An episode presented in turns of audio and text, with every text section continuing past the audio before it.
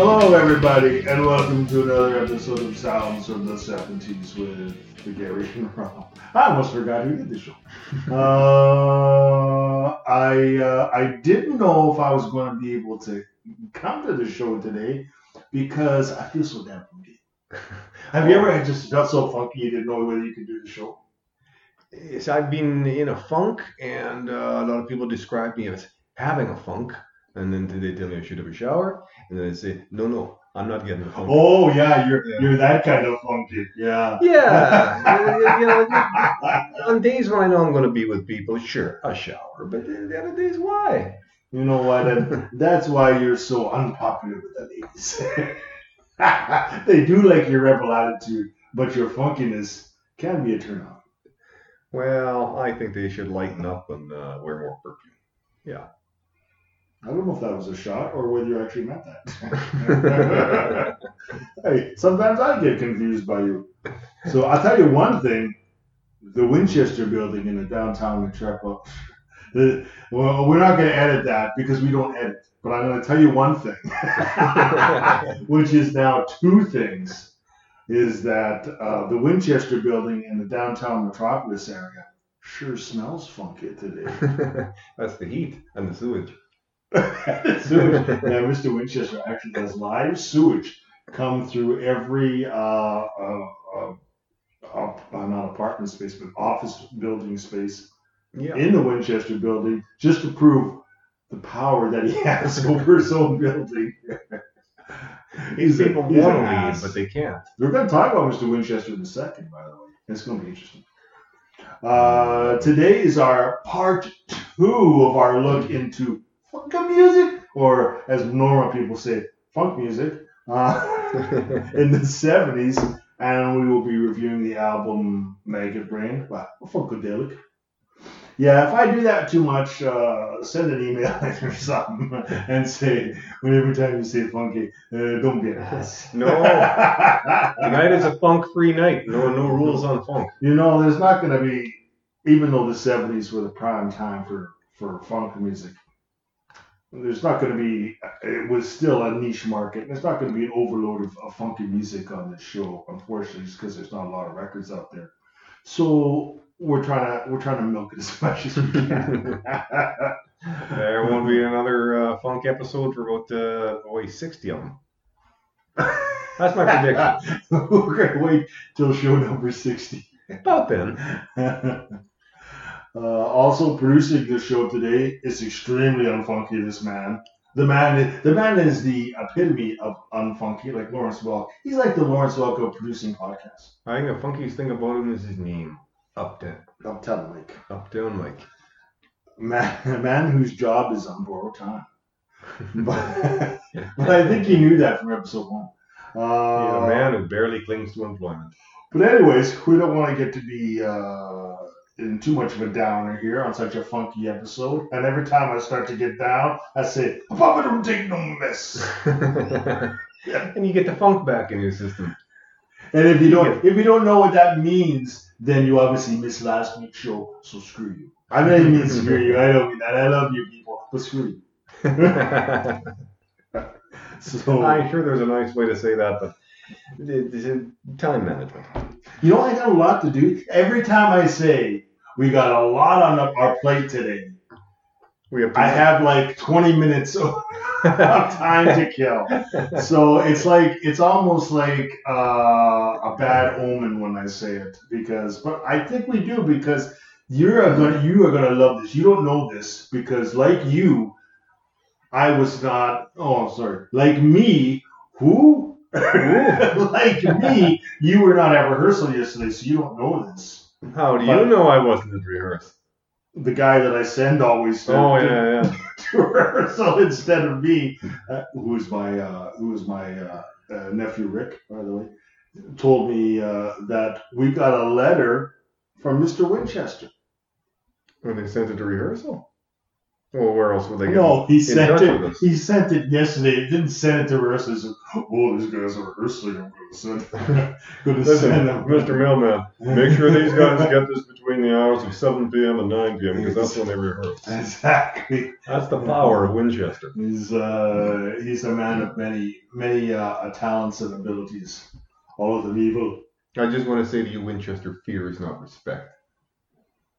But also, I don't, I don't think fear is not respect. I wasn't there a movie where they said uh, something like uh, uh, "I'd rather be feared than respected" or something like that. Yeah, it could be maybe some old book from uh, class. Some old book, Moby Dick. So, anyways, I was thinking Dante's Inferno. some old book, Prince of the Pauper. Anyways, Mr. Winchester himself wrote us this letter, and he's not too happy with us, which he never is.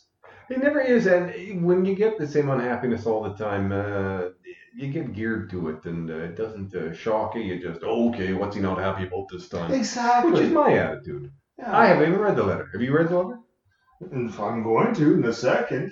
I actually did read the letter because I can't just blindly read a letter. No, I could. You could. I've done it before. It's Winchester. you know, uh, Uptown Light passes me something, and then I just read it without knowing what the hell it is. So I can't say that I haven't read anything on our show that I've uh, pre-planned or anything because there has been some uh, Meddling?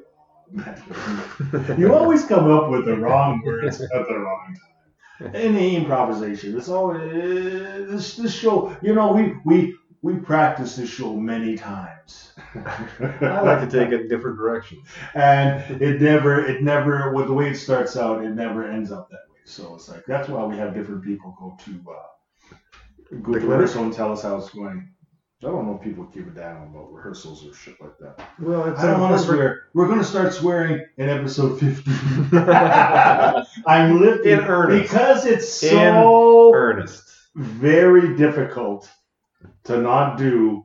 I promise you by show 15 we will lift the no swearing ban, but we still have the my Yeah. personal swearing ban in here, and I'm using it because I'm going to be reading Mr. Winchester's letter to us right now, and I will be censoring some words for our listeners, of course, who have a weak heart condition or other such ailments, because it's it's tough language. I didn't even know he was literate. There, that'll get that'll get him on our good side. Well, I can say bad things about him. I know for a fact he doesn't listen to the show because he says he doesn't like it.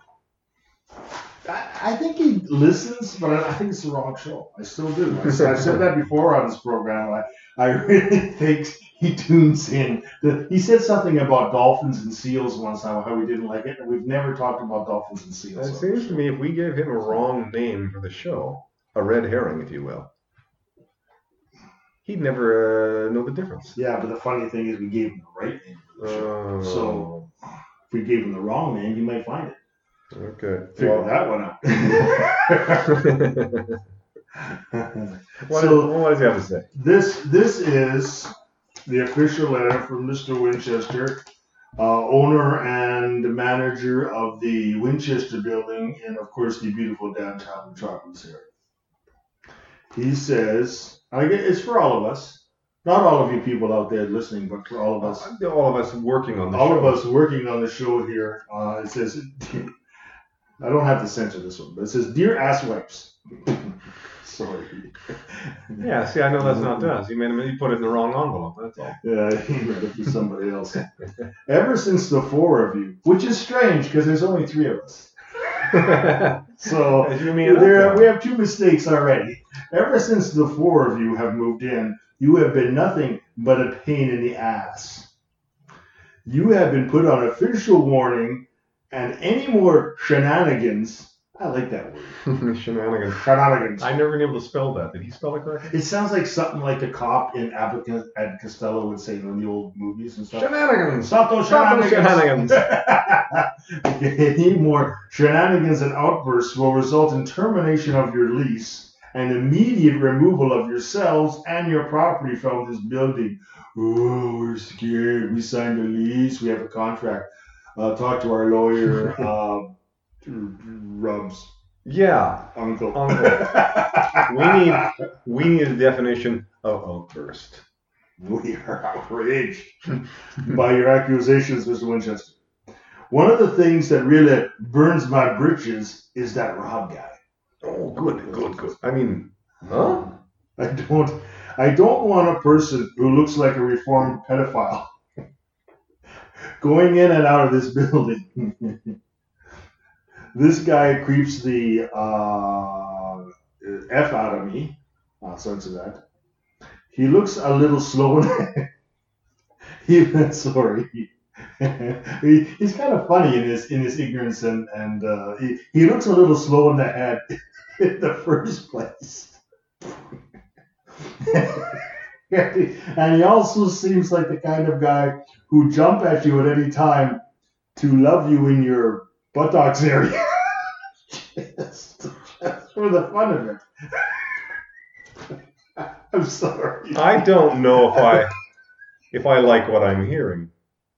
To say to say the women of this building don't like him is an understatement. Well, the women of this building are all a bunch of snags. Okay. So I guess he doesn't like you. He's afraid you're going to molest him with one of your members to one of his free air zones at his bottom. You know, I I have a better upbringing than that. Where I come from, I agree with him. You don't? You do look like a bit of a pedophile. you don't talk or use that kind of language in front of the person's face. You do that behind his back. I know. I've told I've told people you look like an unreformed pedophile. That's a breach of etiquette. behind your back because that's just considerate. Well, the whole pedophile thing, what with the uh, the stuffed animal and that, that's You were never charged. Anyways, there's reason to believe that little girl was lying. idiot. He's just kidding. Okay, then there's the guy you call Uptown Mike. Ooh, Uptown Mike. When I yeah, you can see I've never read read this thing before. Sorry, people, but things are handed to me and I read them. When I was when I was in the army, any guy that came into boot camp with a name like Uptown Mike was sure to take a bullet in less than a week on the line. If like not by the enemy, then by us. Sounds like only officers were named up uptown. not not that he would get into the army in the first place, since he looks like a uh, gosh darn it, he looks like a gosh darn it man of alternative lifestyle. Sorry, I had to censor that. Back in the old days, they would, they would call it a, a Kansas City faggot. Back in the old. Okay, we can't say that. That's why I. That's why I It's censored historical language. No, he didn't say it in historical language. He said it in hatred. Uh, uh, Uptown Mike, he has he has a haircut that screams that screams violate me in the buttocks, and and a face that says, "Uh, "Can I pleasure you orally?" he does have a face that kind of says, "Do you mind if I get on my knees?" I'm sorry, people. I consider myself A little bit. a fairly open-minded person, but even a good family man like myself has his limits when it comes to these fruits. Yeah. I should, I'm sorry, but I'll I give should my have read on this. this when I should have read this before we went on the air. But you know what, Mr. Winchester, in his bigotry, is pretty funny. Um, uh, last but not least is that smug son of a bitch, Gary. he blames everything on everybody else and talks to me like I shouldn't be in the same room with him. I'd like to be in the same room with him just long enough to pound the crap out of him and make him eat it. That's rude. Plus, it's totally wrong, of course. Mm. His type, his type of personality makes me want to throw up in a garbage can every time I hear his whiny voice. You know, the anger from this man for unjustified reasons, like what he said before about you and Uptown Mike. I could, I could see his anger. I could see where he's coming from, but But this, then he completely throws you for a loop. yeah, this this this uh then he turned. Then he turned and started to say things that weren't true. Uh, I'm not saying about who. It seems like against me, and I think that's that's ridiculous. Really, all I heard was him saying a bunch of stuff. Yeah. That's all. But you know, funny, I get a mental picture of him uh, sitting at home late at night at the typewriter, uh, spending hours doing this. And that should give you a clue into the character of Winchester. Well, I don't get it. But anyways, I I'll just say for the sake of finishing this letter, yes, I understand what you're saying completely. Thank you. Good point, sir. Uh, so he said he goes on to say, legally, I can't evict you because you because your show sucks balls. But why can't he evict us? Oh, he can't evict us just because the show sucks balls. He's got to find another reason. Then, But it's it does suck them big time. I guess he's not a fan. I don't even think he listens to the right show. I said that. I'm still saying. I, I don't understand half the things you idiots are talking about, and the other half of the time you bore the shit out of me. who See the there? who the who the f cares about albums released over 40 years ago? Do you guys have mental problems, or what's the story? That's how I know he doesn't listen to the show. That's how I know. I know I bitter man. The only reason I'm even giving you a second chance is that my daughter likes you guys and your stupid ass show, but she's not the brightest bulb either. so get your crap together or get out. He didn't say crap. He said a worse word, but he said get your crap together or get out.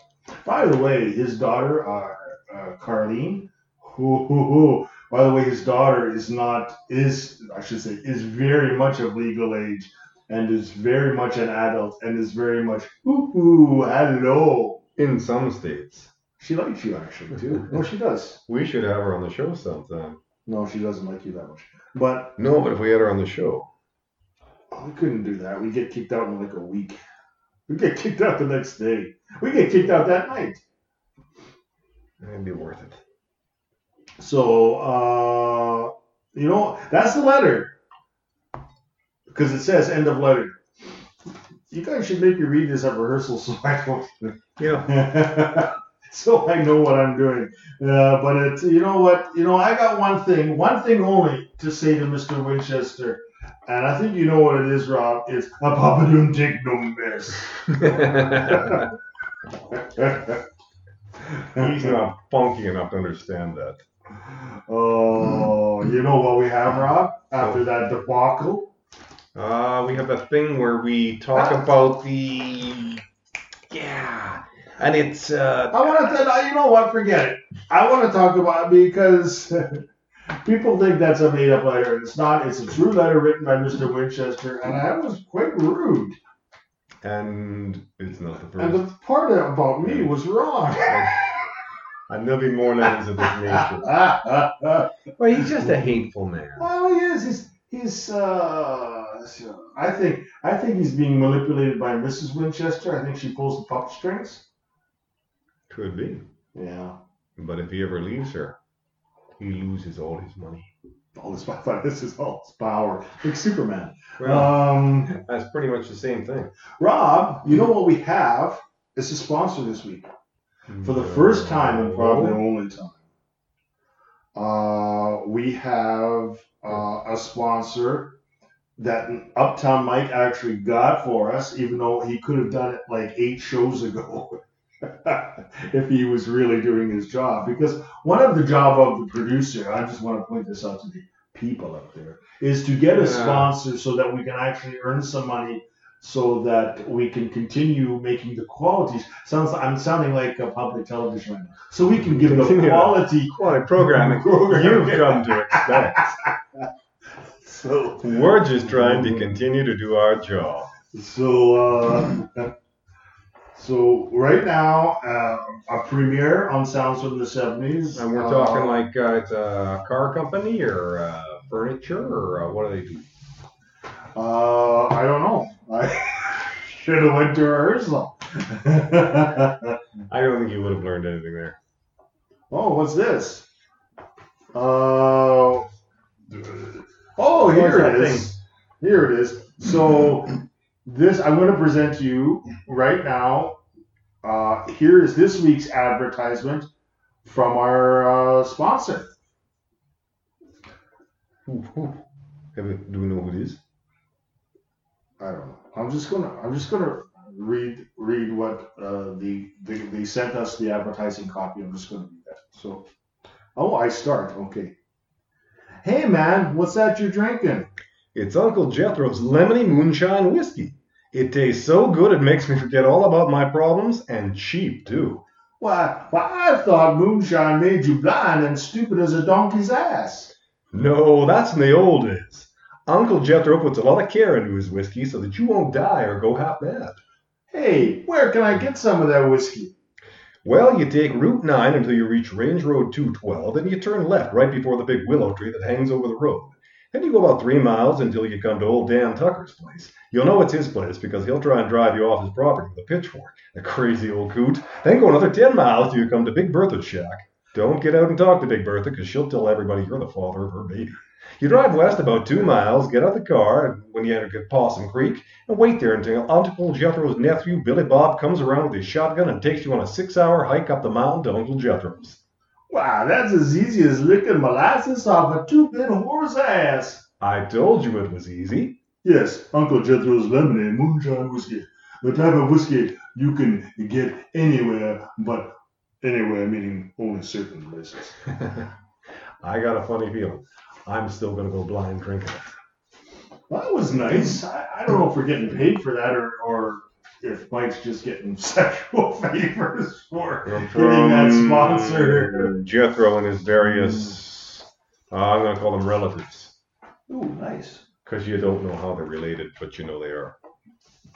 I don't know what you're talking about, but uh, I get. You know what? I know exactly what you're saying. That's where you go. I get what you're talking about. Just to, to move on to another subject. I can, But I for can, all the people out there, I don't know what he's talking about. I can say the exact same thing with a very short musical piece. Diddling ding ding ding ding ding ding. Oh, the, the thing from Deliverance. We can't do too many notes or else we have to pay copyright. I'm pretty sure the composer of Dueling Banjos dead as Dillinger. Yes, but you know what? First of all, he may not be, so please don't say that because it's a very disrespectful thing. And secondly, he'll have is uh, that- they consume just as easy as he can if he was alive, and maybe he is. He's either alive or he's dead. I'm a gambling I got that in my head now. You know what? Don't don't do stuff like that where you do a melody because now I shut up. Okay, we got. You know what we got? Oh my God! I promised it last week, and when I promise things, do I always come through? No. No. But this time, this time I've actually come through. You wanted two emails, people, two emails in one show, and that's what we've got because it's email. I like email. You like email. We all like email. Email. So, Sounds like female. Female email. That'd be great. okay. So this first one is from Alan Pasqua in Red Bank, New Jersey. Red Bank. And Alan says, Hey guys, what is Uptown Mike equipped to do other than produce the show? Decall. Uptown Mike hardly even produces this show, to be honest. I got I got a pet peeve here. Rob, I got a pet peeve. All right, I'd like Why there? It's like every second email is about Uptown Mike, and he like does diddly squat. And I think people are interested in Mike is because he's like this mysterious. The guy. mystery. I was The just going to say that. They know us well. Believe me, if you saw him, you would you would not be not be sending in any emails about him. Well, it depends on who you are. That's true. A lot of prisoners would, I would assume. We have just huge, we have, by the way, we have a huge uh, prisoner uh, uh, listenership. which I'm thankful the, for. uh, the lady inmates, like in Jane Eve. No, Oh. no. The hardened criminals, the hardened male criminals, think that we are uh, the bee's knees, as they used to say. oh, really? Yeah. If you ended up in jail uh, for some reason, for some sort of uh, I don't whatever, they would they would take care of you in jail. Well, that's good. They would make sure that you were well taken It's, be- of. it's because of the podcast, isn't it? It's because of the podcast and because of the way you look, Hey. they take care of you. That might be a backup plan if we get kicked out of the Winchester building. No, that's not a backup. We both get arrested. We get sent to the same jail. We do like the Blues Brothers, but with a podcast. Why don't you try that? And I'll I'll, I'll operate the the computers and stuff, and you go inside and see what happens. But let's hope. I if I was you, I any free holes other than your ears and your mouth, I would cover up. so. All right. That's kind of rude, but uh, you know, not I can't make this show PG all the way through, people.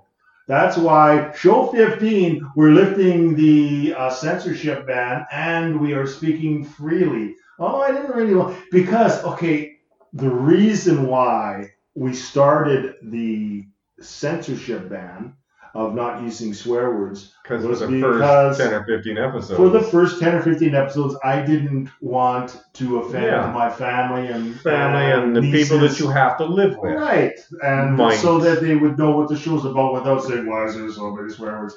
But they understand the show now, and we're giving advance notice by show 15 that we're going to. Yeah, and they're probably all like uh, tuned out by now. They're all like, oh, well, I don't get it. This is too intellectual for me. Yeah, a lot of people say. A lot of people have come up to me in street and said, Your show's way too intellectual. Could you dumb it down, please? How, how, how did you get so smart? well, what do you eat? too intellectual. And uh, trust me, we don't. we swear a lot, so it's very hard not to swear when we get passionate about about an album or something. So we're gonna take that away. And if people don't like it, then you know what? Why don't you listen to the Gardening Hour with Marilyn Kadudu? By the way, a very nice lady. This album was a big pile of Marilyn Kadudu. We Don't could use that. put her down. It's a nice lady. Holy smokes. the last two syllables. Oh, okay, we got to see we got another email because I promised two to everybody last week because I didn't do any on our previous episode. So this next email is from Cindy Kleinmeyer of Etobicoke, Ontario. Uh, Rob, what is Cindy's question? Well, let me just have a read here. you know it's an actual email when it sounds like that. You guys sound sexy on the show. What do you look like? Whoa, I could. You know what? Well, First of all, Uptown Mike, he's mysterious, but Uptown Mike looks like the guy. We were talking about jail. He looks like the guy in jail who would be anally raped the first night. Kind of the guy who does all the other inmates' nails and that. yes. I don't know if that helps you picture him at all, but he just looks like the guy that when he gets to jail, he doesn't stand a chance. Okay? Uh, Rob, you know who Rob looks like other than other than an unreformed pedophile? Miss Kleinmeyer, I, I, I have one word to describe my physical appearance. Think muscles. Anyways, to get back to reality, You disagree? you are the epitome. You look like a young Lee J. Cobb. Lee J. Cobb. I love that guy. Nobody's gonna get that except you and me.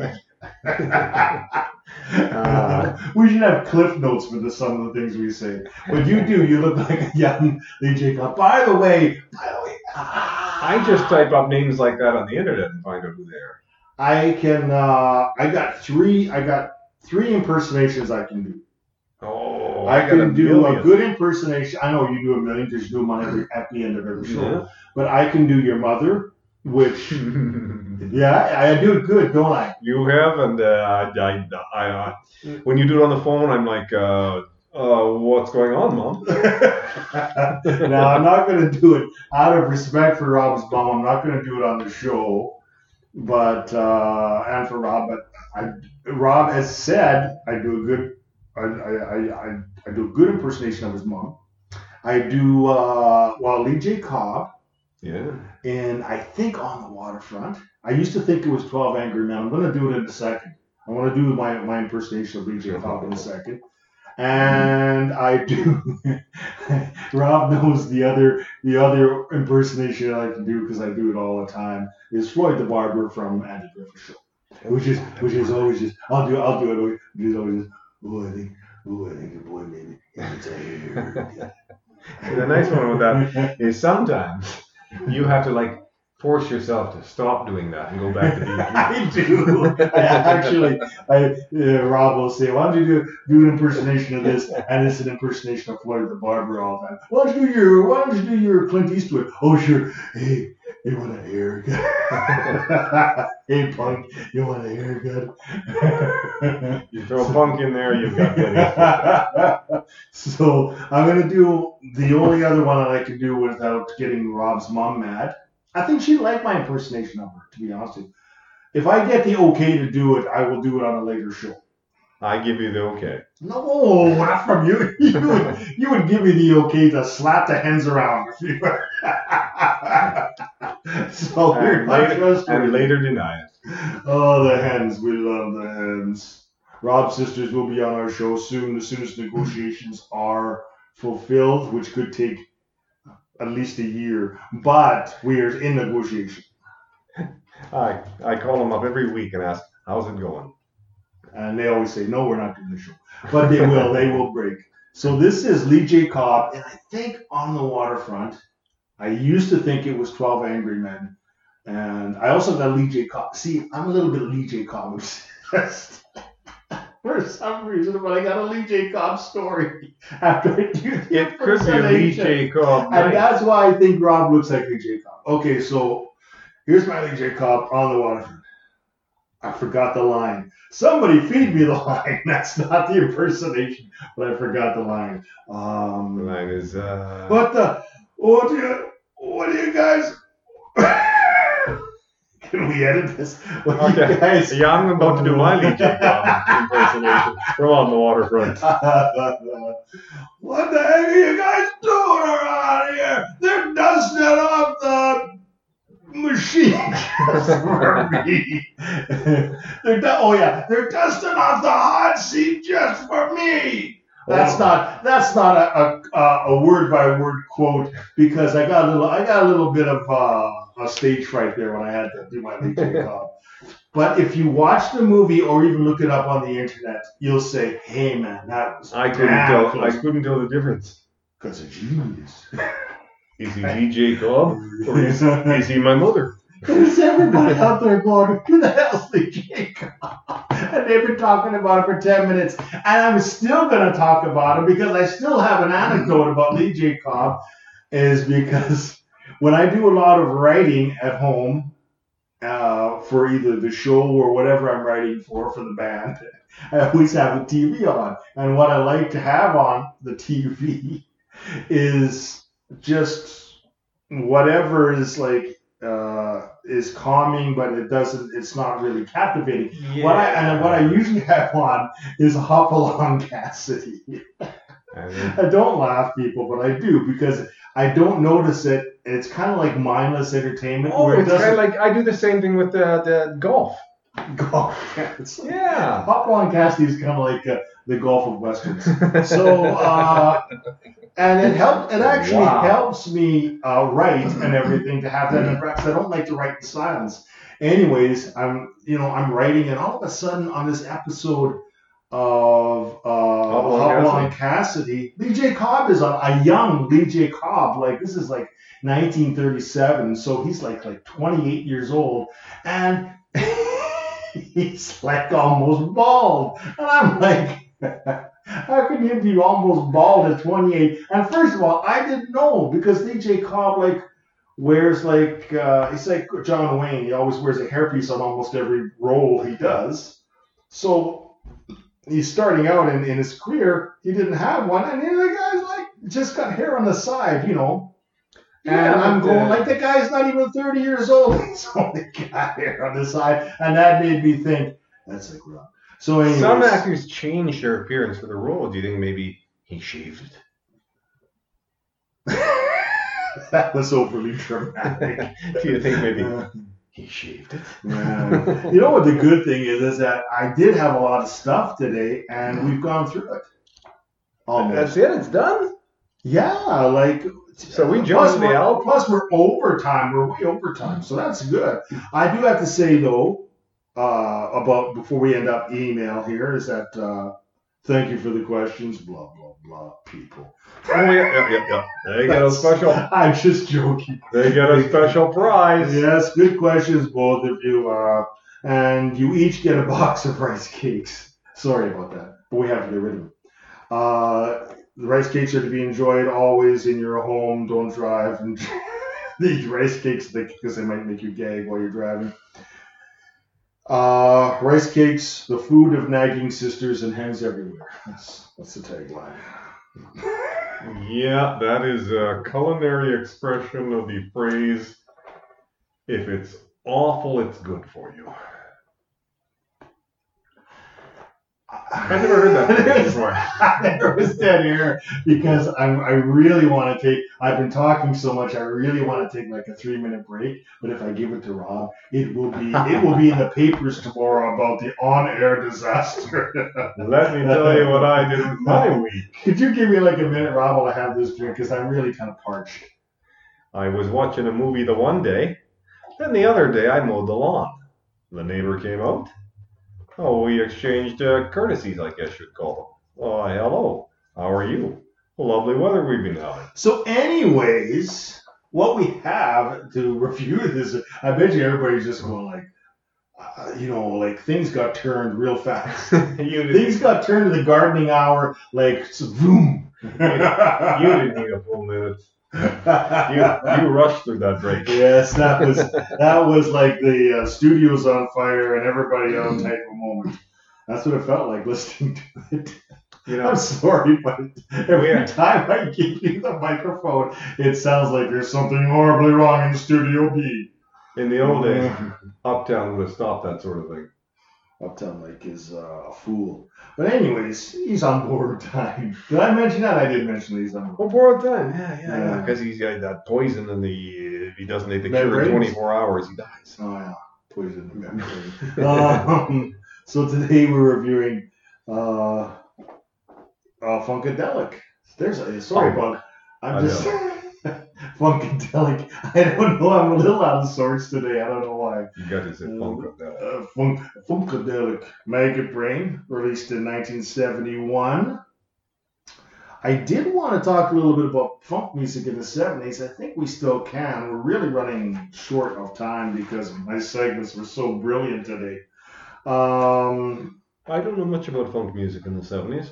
I do know it existed as a form of music, and I do know it was a form of music uh, I never much listened to. well, the question is, did I ask you? did I say, Rob, could I get your impression of funk music in the 70s? I don't remember asking. Granted, you didn't Um, ask, but that saves you the trouble of asking. Plus, But- now you know. I don't have a lot to say on the topic. Okay. And I think the reason that I, I, I kind of know what to say on the topic because I'm a musicologist and I know everything about music. Be, because if it relied on our knowledge, we wouldn't have much to say because let's just say we live in an area that didn't have an urban station. And the, Funk. the black music that Isn't was that played music was- that black people listen to? Yes, that nobody, unfortunately, in our city, uh, really played like. Uh, there, well, there was no urban stations, and Yeah, I can't think of any place no, where. there was, and there still isn't. To be honest No. with you, I don't think. I tell you, growing up, uh, though, there just was not a large, not white community. Yeah, Best it- way to say it. To be to be honest with you, it's uh it's a it's a white uh classic rock type Yeah. city, and and it's a big city, but was. it's all It It's- was it- back it was in the 70s. Uh, yeah, you know, now you're right. You're right. a lot more international. rock and roll and Foghat was king. Um, Classic rock. so we're just telling you mostly from a perspective, and there were James Brown albums. I knew there was a James Brown album in my brother's in my brother's collection, which was really weird. I don't know. Yeah. So there were there were funk albums, not and you know in the seventies, holy smokes, where we came from, there were there were like four black people, and we're in a big city. yeah. My thinking, I, I was telling, telling the guy the other day, you know, uh, the, back when I was growing up, um, if you saw a black person, you, you kind of said to yourself, oh, uh, must be uh, one of the football players. Or a relative of the football. Relative. Yeah, and we will reveal at some date where we broadcast from if it, not, if it already hasn't been revealed by the press. That damn press, the press they lie about everything. currently it's the downtown metropolis. Yes. Every city has one. Because they're probably wondering what the hell kind of place do they live with this four black people in the whole big city. So um, I'm going by mainly historical perspectives when I talk about the funk music in the 70s. And uh, the big thing about funk is is that it started relatively late. It started in the mid 60s. James Brown started it. Uh, and it, he, he went from an R&B soul artist to uh, uh, incorporating his type of music, James Brown music, which was funk music. And then you had bands like Sly and the Family Stone, and most prominently the band we're looking at tonight, which was formed by George Clinton. Two bands actually, Parliament. Well, three bands when you think about it. Parliament on its own, which was a very urban group that like that incorporated R&B more black oriented music. And then there was Funkadelic, which he also started, which was more of a white funk, trying to trying to uh, more rock and roll orientated. And then and then the two at some point a lot of times got incorporated into one as Parliament Funkadelic. It's really confusing. so to explain it in words, you kind of have to listen to the music to understand completely what I'm talking about. But it gave George Clinton the freedom to move around. Uh, and this started in about 1969, 1970. He started Parliament and Funkadelic. And before that, uh, for the previous 10 or so years, he was in a band called The Parliaments. It was a doo-wop group. And that's where all of it kind of started as far as the Parliament Funkadelic thing.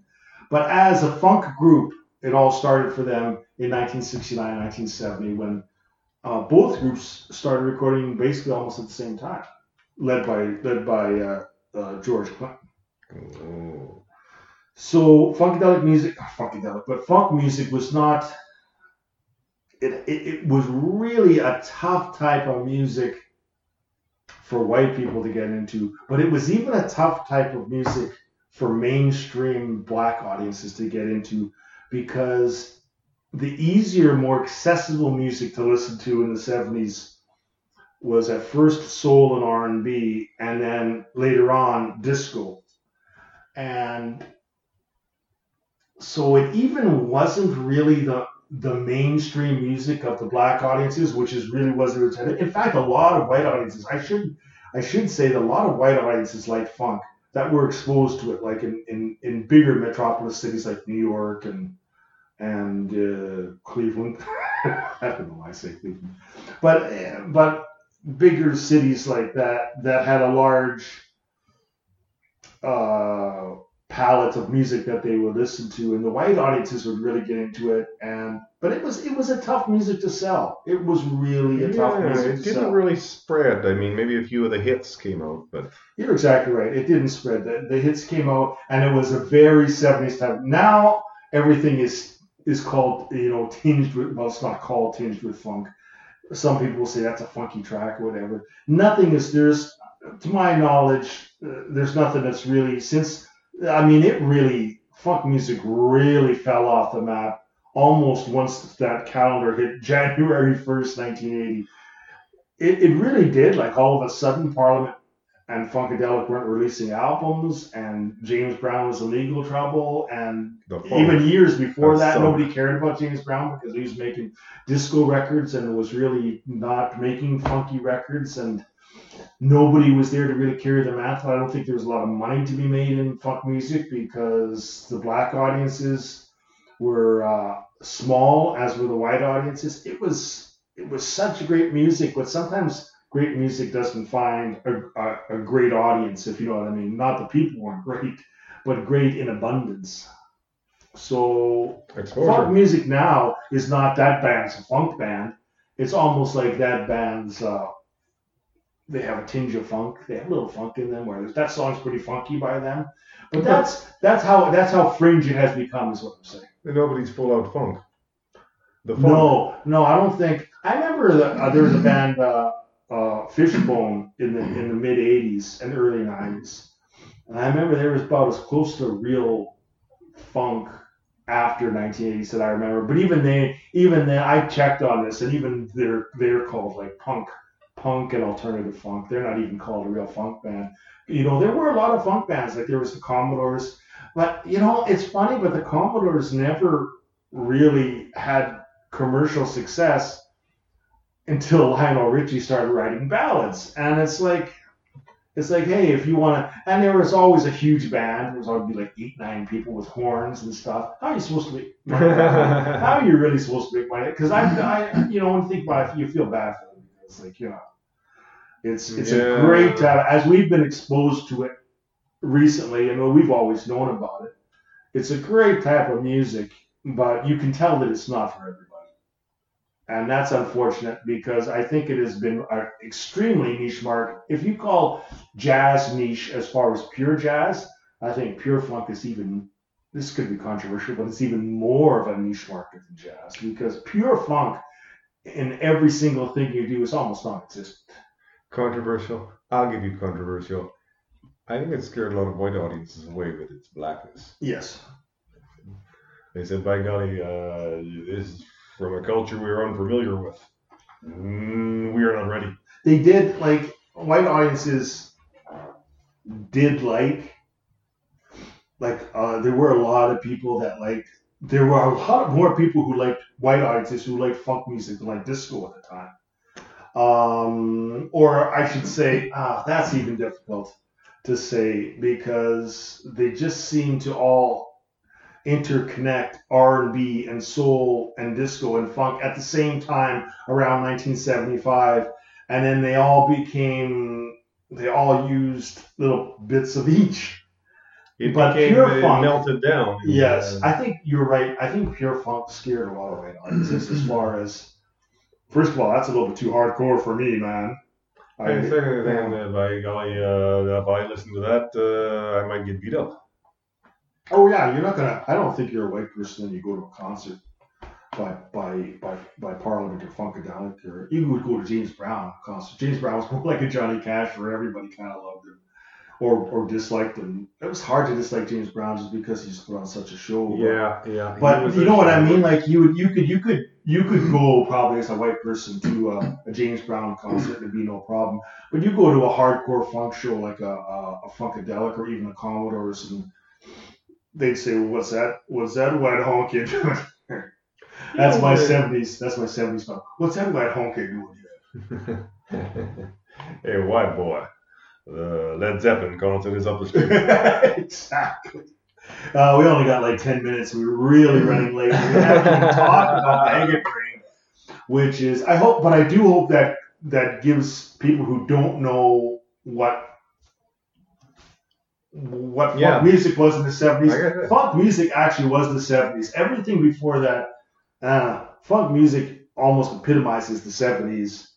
When the 70s left, kind of pure funk music was gone.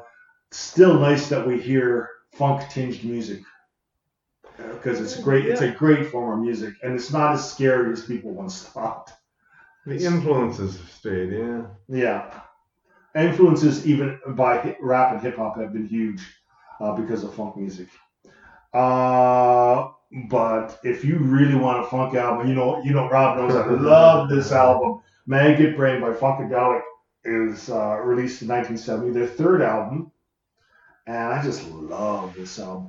And the um, the instrumental Maggot Brain that actually starts the album. Pretty cool to start an album with a with a 11, Jimi 12 Hendrix type uh, uh, guitar instrumental solo for eight and a half minutes or whatever, and uh, that Rob knows how that blows me away. Yeah, I almost got, I almost, I almost get Kinda get extremely emotional every time I hear that song because it's so. I think it's one of the greatest instrumentals I've ever heard. I think I would go so far as to rank it as good as anything Hendrix did, guitar wise or instrumental wise. I think it's brilliant. I was just thinking, uh, the only difference I can think of, uh, the, the backup band, uh, the, there was a the backup music under that guitar solo was mostly just supporting it. Uh, with Hendrix, uh, there was more playing, a bit more. They were three piece and they had a lot, lot of sound to cover. So you had Hendrix, and then you had the, the, the really good band behind them. A really good band behind here, but uh, the music wasn't as uh, intense or complex. Uh, Yeah, there was a lot more um, it was focused on the guitar. rock and roll with a rock and roll Mm. backing for Hendrix. This, this was, is more of a thoughtful. it was uh, focused on the guitar more yeah. than. Uh, and the band. Hazel, who, who who left the band like if not after this album, right after this album, like the next one, and just kind of had an anonymous career. Uh, you know, like you know, he had his following, but he never became as popular as he should have. And you know, he passed away quite a while ago. And uh, I just think uh, he's uh, every time I hear him play, I just think this guy, this guy should be up there with the big shots with the people they talk about all the time. The Hendrixes, the Claptons, the Jeff Becks, the Mm. Pages. He's not, nobody even knows who I'm talking about probably right now, but Eddie Hazel is brilliant. Eddie Hazel is just, he, uh, I just, I have a hard time even talking about that song without getting emotional, let alone hearing about it. You know, he had done a bigger volume of work. Yes. Than, You're right. uh, Sometimes if you take yourself out of the game, you Yeah. kind of deserve not to get. And I don't. I don't mean that in a, in a mean way. I just say if you take yourself out of the game and you don't get mentioned, it's Yeah. kind of your own fault. I mean, I, the four members quit the band uh, after. That's right. Yeah.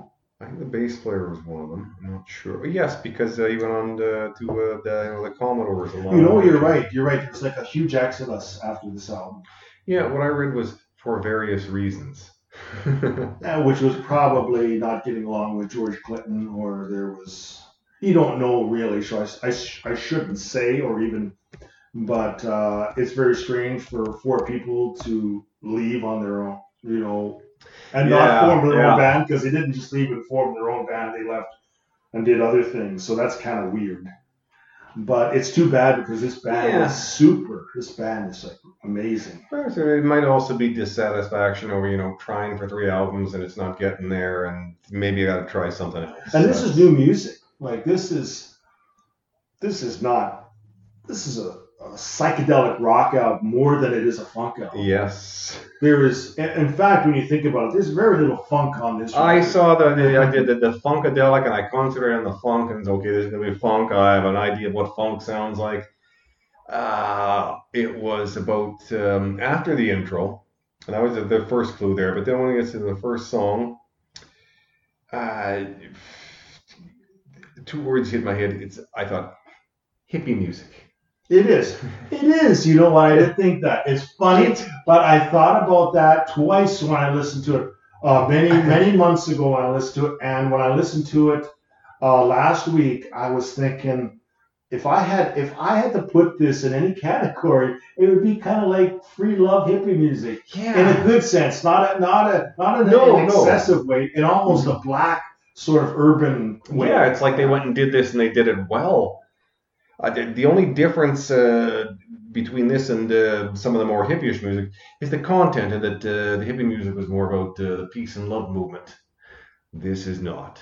This is uh, Well, you can tell by the titles, you know, hit it and quit it. Yeah. it's not hippie type of talk. Or uh, you and your folks, me and my folks, Armageddon. Uh, Armageddon, Wars, Wars of Armageddon. Which, unfortunately, now I just want to say, like, I love everything about this album, except I, I just think they there's a little bit of avant-garde abstractness there in the the last song, Wars of Armageddon, which is uh, a little bit, maybe a little bit too smart. you know what I mean? Thinking a little bit too much and it was like there were different scenes playing. Like uh, yeah, a little bit. uh, For my taste, it was a little bit too pretentious, and they had really gotten their point across through ninety percent of this record, and then the last song, which is "Wars of Armageddon," which is an instrumental with talking, and it's just, it just, you just, for my sake, I never got into it, and it's ten minutes long, and I thought, geez, if they could have had just two four-minute songs on there. It just could have been because it was almost like the, the opposite of Maggot Brain instrumental, where this instrumental seemed to go nowhere, where Maggot Brain seemed to say a lot more than it did in the time that it seemed to Maggot Brain Yeah. seemed to express to me the whole album in the 10 minutes. Whole album in 10 minutes and more. And Wars of Armageddon expressed it almost took away it almost took away how brilliant I thought of this album. Not for me. Wars of Armageddon, I, I actually rather enjoyed it because the, the various parts where they're talking, I was picturing scenes of like what was happening. Uh, one guy's so angry he doesn't want to go to work, and uh, yeah, there's the one part where the demonstrations and marches, and uh, I, I I think if you're in the wrong mood, you could definitely take this song the wrong way. And if you're in the right mood to listen, this is not just a. Uh, I, I can't see anybody not being moved at any time by Maggot Brain. But I think Wars of Armageddon. If you're in the right mood, this song could this song could affect you quite quite. yes, hence the psychedelic. Uh, the way the album was put together, I really love. The long song at the beginning and the long song at the end and uh, the the five uh, shorter songs in the middle. It's almost like bookends. It is, you know, That's an album. and they're both instrumentals, and they are. I thought of that too. Is that you know you have the one instrumental at the beginning, which is long. It's ten minutes long. Then you have the one instrumental at the end, Wars of Armageddon, which is again ten minutes, t- nine and a half minutes long. And they do bookend. it. You are so right. And then it's it's carefully placed out. This album is carefully placed out, and you can feel it too. You can see that this album is thought of as far as the how it's put together Yeah. very thoughtfully, and that's what makes this to me a classic record and a record that should be owned in every collection because I just think it's just not only is the music brilliant and the lyrics brilliant and, and everything else, but just the sequencing of the song. And it's, and it's Yeah. funny to say because of the sequencing of the song, it's a brilliant album because it's so technical, but it That's- is. That's how I grew up with albums, and that it was like about 40 minutes long, and uh, you kind of expected the listener to give it a whole thing as a, a listen to. But because it was uh, vinyl, you had to flip the side.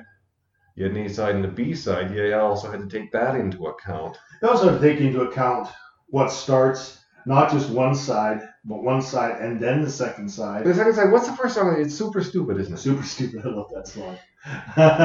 Which is a great song to start. That is second side. actually approaching early metal, is what that It is. And I mean, that's Mm-hmm. the point of this record is that it's not really funk. And that, but that was the point of Funkadelic is that they weren't, they were the rock part of the Parliament Funkadelic. Parliament was more of the funk R&B part. They were more of the psychedelic rock, at least at the beginning. Psychedelic rock with a little bit of funk. Yeah, and that was also, you know, it's, it's pretty new. What You- was popular at the time? When you listen to this, don't you think this must have been pretty radical in 1971? Don't I'm you? thinking, I never heard anything like this. and I would have never heard anything like this in 1971 as far as black people playing this type of of, of music. Yes, yes, that's why I say uh, I think funk. Uh, they, they, they, ooh, uh, they don't want me listening to this. I better not. I'll get in trouble. This is Uh, not that. This no, is this like is I not. get uh, freaks on a minibus uh, traveling uh, through the Rockies. Exactly. Uh, this is this is. I love the what you said because if I had to epitomize this album, this is kind of like of black people playing hippie music, and it's not like white people playing hippie music. It's totally different, and it's much cooler. It's much cooler and it's a little more uh, realistic somehow. It's not uh, the peace and love and let's change the world. Those were intentions of the time with no real attached thoughts. Yes. Let's just do it with the power of our belief. Okay, I'm going to use my mind to change the universe too.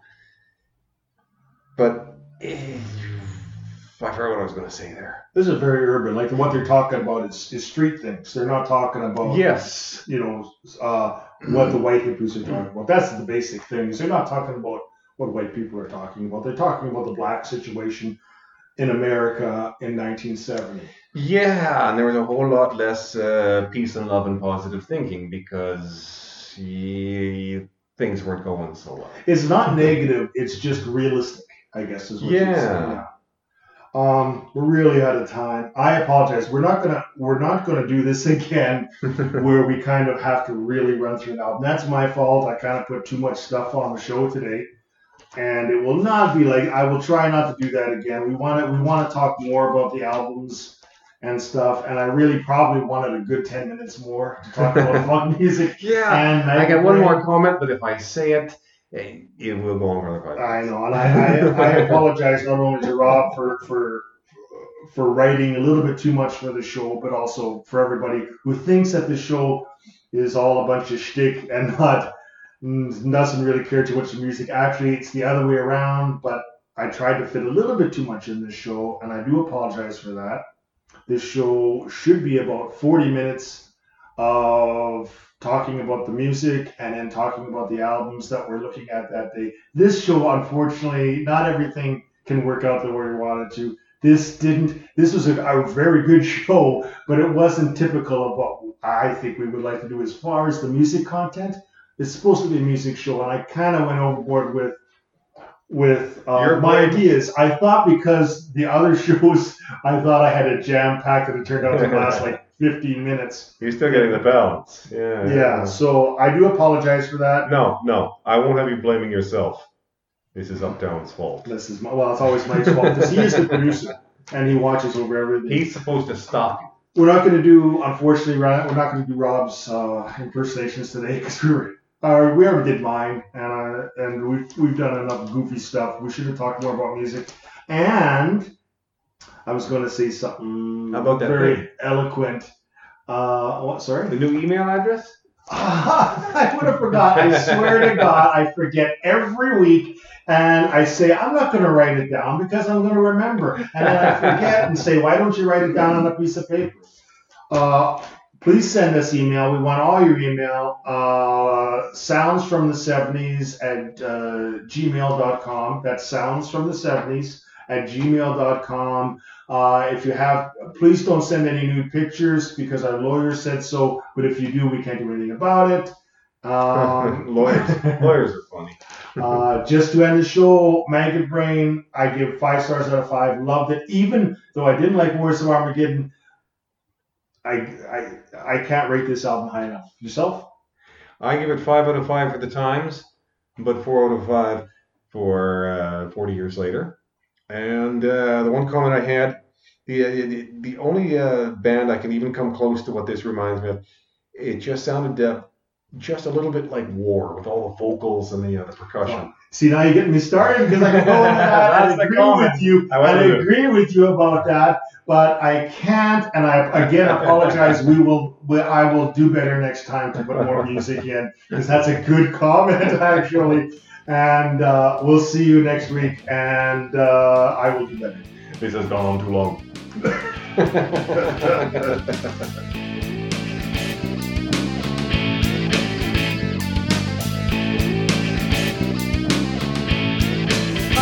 Just write her on